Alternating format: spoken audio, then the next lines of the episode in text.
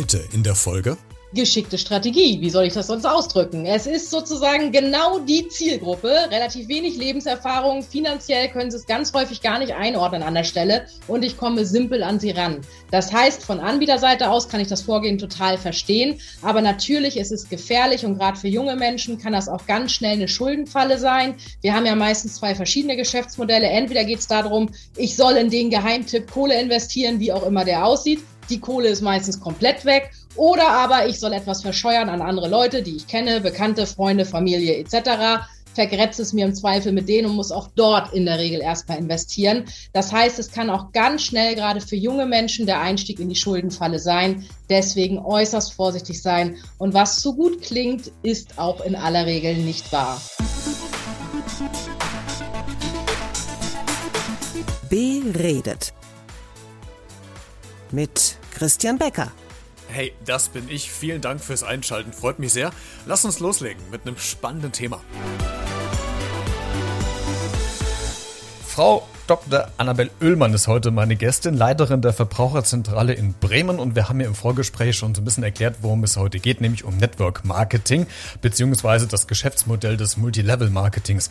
Wie bewertet denn Frau Dr. Oehlmann die Verbraucherzentrale diese Art von Marketing beziehungsweise das Geschäftsmodell dahinter? Total kritisch. Äh, es ist immer eine Frage, ist es noch legal oder sind wir schon in der Illegalität? Das ist die eigentliche Frage, die sich hier stellt. Aber natürlich, das war schon früher so, als es alles noch nicht digital war. Es ist gut aufgezogen. Die Verlockung funktioniert. Also es wird mir etwas verkauft, was so verführerisch klingt, dass ich es kaum glauben kann. Und genau das ist auch der Fangmoment, wo die Menschen schnell darauf anspringen und wo man immer vorsichtig sein sollte.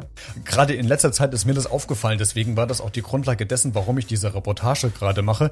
Das vermehrt über Social Media. Also ganz extrem bei TikTok ist es mir aufgefallen, aber auch bei Instagram mhm.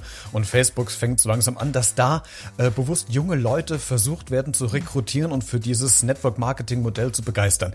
Wie äh, schätzen Sie denn das ein, dass es gerade über Social Media so an die jungen Leute herangetreten wird? Geschickte Strategie. Wie soll ich das sonst ausdrücken? Es ist sozusagen genau die Zielgruppe, relativ wenig Lebenserfahrung, finanziell können sie es ganz häufig gar nicht einordnen an der Stelle und ich komme simpel an sie ran. Das heißt, von Anbieterseite aus kann ich das Vorgehen total verstehen, aber natürlich ist es gefährlich und gerade für junge Menschen kann das auch ganz schnell eine Schuldenfalle sein. Wir haben ja meistens zwei verschiedene Geschäftsmodelle. Entweder geht es darum, ich soll in den Geheimtipp Kohle investieren, wie auch immer der aussieht die Kohle ist meistens komplett weg. Oder aber ich soll etwas verscheuern an andere Leute, die ich kenne, Bekannte, Freunde, Familie etc vergrätze es mir im Zweifel mit denen und muss auch dort in der Regel erstmal investieren. Das heißt, es kann auch ganz schnell gerade für junge Menschen der Einstieg in die Schuldenfalle sein. Deswegen äußerst vorsichtig sein. Und was zu gut klingt, ist auch in aller Regel nicht wahr. Sind es auch vielleicht gerade, Sie haben es vielleicht so unterbewusst schon gesagt, gerade die jungen Leute, weil das noch diejenigen sind, die noch ziemlich beeinflussbar sind, weil die vielleicht noch keine hohe Lebenserfahrung haben, die sind noch in der Orientierung der beruflichen Phase, der gesellschaftlichen Phase. Auch angesprochen werden hier auch ganz gerne junge Mütter, die von zu Hause aus arbeiten können, damit das Kind möglichst noch lange neben im Kinderkrabbeltisch noch oder in diesem Becken noch sitzen kann. Also ist es so dieser Aspekt, der da auch eine große Rolle mitspielt? Absolut. Es spielt genau in diese Richtung und es ist ja auch die Wunschvorstellung. Ich bin zu Hause, ich habe ein kleines Kind, ich möchte eigentlich Geld dazu verdienen, kann aber nicht wirklich raus. Also wie kann ich ganz leicht mit dem Handy nebenbei ganz viel Geld verdienen? Das ist natürlich genau eine Lücke, die dort besteht und die gut bedient wird an der Stelle und deswegen besonders gefährlich ist. Jetzt scheint es aber so gut angenommen zu werden, dass ja ganz viele damit machen und ich habe mich irgendwann gefragt, okay, das Modell muss doch irgendwann ja seine Grenzen stoßen, weil ich kann ja dann nicht dem Arbeitskollegen selbst die Produkte verkaufen, die er schon verkauft. Also irgendwann hört es ja wahrscheinlich auf. für, aber für wen ist es denn was, äh, das Modell? Für wen könnte es denn was sein und für wen eher nicht? Kann man das personenbezogen irgendwie eingrenzen oder einordnen? Tatsächlich ist das wirklich schwierig. Ich würde im Zweifel immer sagen, Finger weg und typische Alarmsignale. Die Seite ist unseriös, ich finde kein Impressum, ich soll sofort mit einer hohen Investition reingehen, sind so typische Alarmsignale. Oder es gibt gar keine vernünftigen Schulungen, obwohl ich etwas verkaufen soll. Ich habe eine Mindestabnahmemenge. Ich kann das Produkt vielleicht auch gar nicht vergleichen. Also ich habe überhaupt gar keine Möglichkeit zu recherchieren, ist dieser Preis gut oder schlecht, ist er teuer oder weniger teuer. Ich kann überhaupt nichts vergleichen und häufig wird dann auch Druck aufgebaut, also Druck, jetzt die Chance zu nutzen, sonst habe ich sie vertan. Und das sind alles Alarmsignale. Aber natürlich, es ist immer so, das war früher auch bei den Schneeballsystemen, die lange schon illegal sind, so. Ein paar gewinnen, ganz ein paar kommen plus minus null raus und viele verlieren. Und die Frage ist ja immer, an welcher Stelle bin ich. Also, dass der Einzelne natürlich auch mal gewinnen kann, ist tatsächlich so. Aber das wäre mir persönlich immer viel zu spekulativ. Wer das wiederum weiß und es mit Liebe macht und mit Begeisterung hinter dem Produkt steht und sagt, meine ganze Familie wird glücklicher, weil ich mich da drin beschäftige, geschenkt.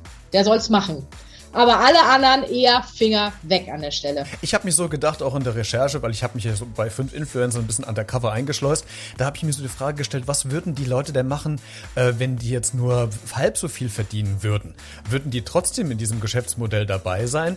Ähm, weil also ich glaube nicht, dass es um das reine Produkt geht. Also ich möchte keinem auf die Füße treten, aber ich glaube, dass da der Fokus, und das hört man immer raus, immer das schnelle, angeblich schnelle, einfach zu verdienende Geld ist und eigentlich nicht wirklich das Produkt ist. Und ich glaube tatsächlich, ich würde die Hypothese annehmen, wenn die nur die Hälfte oder ein Viertel dessen verdienen würden, würden die das gar nicht machen. Also ich kann aus anderen Investitionsfehlschlägen berichten, dass die Menschen oft sehr lange brauchen, um einzusehen, dass es ein Fehlschlag war. Also die Tendenz, sich einzugestehen, dass das Geld, was ich investiert habe, falsch investiert war und ich jetzt eigentlich lieber sofort rausgehen sollte und ich das Rennen gar nicht gewinnen kann, ist psychologisch gar nicht so einfach.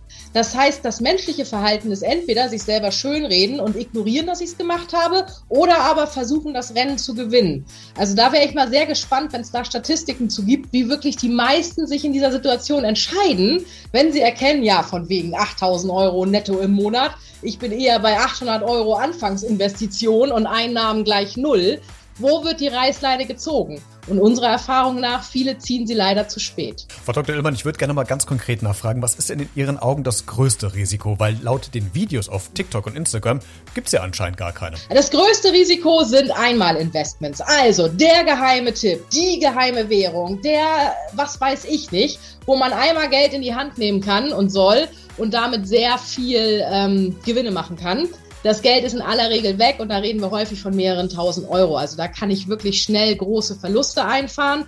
Aber auch die anderen Modelle, wo es eigentlich um den Vertrieb geht, sind häufig so geschickt aufgemacht, dass ich für eine Schulung Geld bezahlen muss, dass ich erstmal Produkte abnehmen muss. Diese Produkte habe ich zu Hause und im Zweifel werde ich sie nie wieder los. Auch da kann man sehr schnell mit größeren Summen dabei sein. Aus meiner Sicht ist einmal die Hauptgefahr die Kohle. Aber wenn wir im Vertrieb sind, ernsthaft, ich weiß nicht, ob jeder das kennt in der eigenen Familie, wenn man da jemanden hat, der wirklich auf Tupperware steht und früher diese Tupperpartys gemacht hat. Es nervt, ja. Es ist wirklich auch was, wo man sich mit Freunden, Verwandten und Bekannten verscherzen kann. Und gerade wenn es dann auch um größere Investments geht, daran zerbrechen Freundschaften und Familien. Also auch das kann wirklich gefährlich sein. Und hm, das ist auch ein äh, Punkt, den ich auch die Influencer gefragt hatte, äh, an wen ich denn am besten am Anfang verkaufen sollte, damit ich möglichst schnell starte und wachsen kann. Dann kam natürlich bei den meisten, nicht bei allen, das Argument der Familie und Freunde ist natürlich klar, weil äh, meine Mutter wird mir schon vertrauen, dass ich hier keinen Schrott andrehe oder mein Patenonkel, der denkt auch, okay, genau. wenn ich genau. das sage, dann wird das wohl so sein. Aber äh, wenn das vielleicht dann doch nicht so ist, dann habe ich echt Knatsch in der Familie und da gucken wir auch gleich nochmal drauf. Frau Dr. Ullmann, am Schluss des Gesprächs Ihr Fazit zum Thema Network Marketing oder Multilevel Marketing. Was sind Ihre abschließenden Worte dafür oder dagegen? Wobei wir haben ja schon rausgehört, dass es sich eher dagegen bewegt. Ich fasse nochmal zusammen. In allererster Linie erstmal Finger weg. Es kostet in aller Regel viel Geld, kann mich Freundschaft und Familie kosten und was zu gut klingt, zu verführerisch klingt, da ist in aller Regel mindestens ein Haken dran. Prüfen Sie es kritisch und genau. Und wer sich dann den Schritt trauen möchte, im Zweifel fragen Sie wirklich nochmal Freunde, Verwandte, Bekannte, die Verbraucherzentrale, was die davon halten. Manchmal hilft einem auch ein weiterer Eindruck.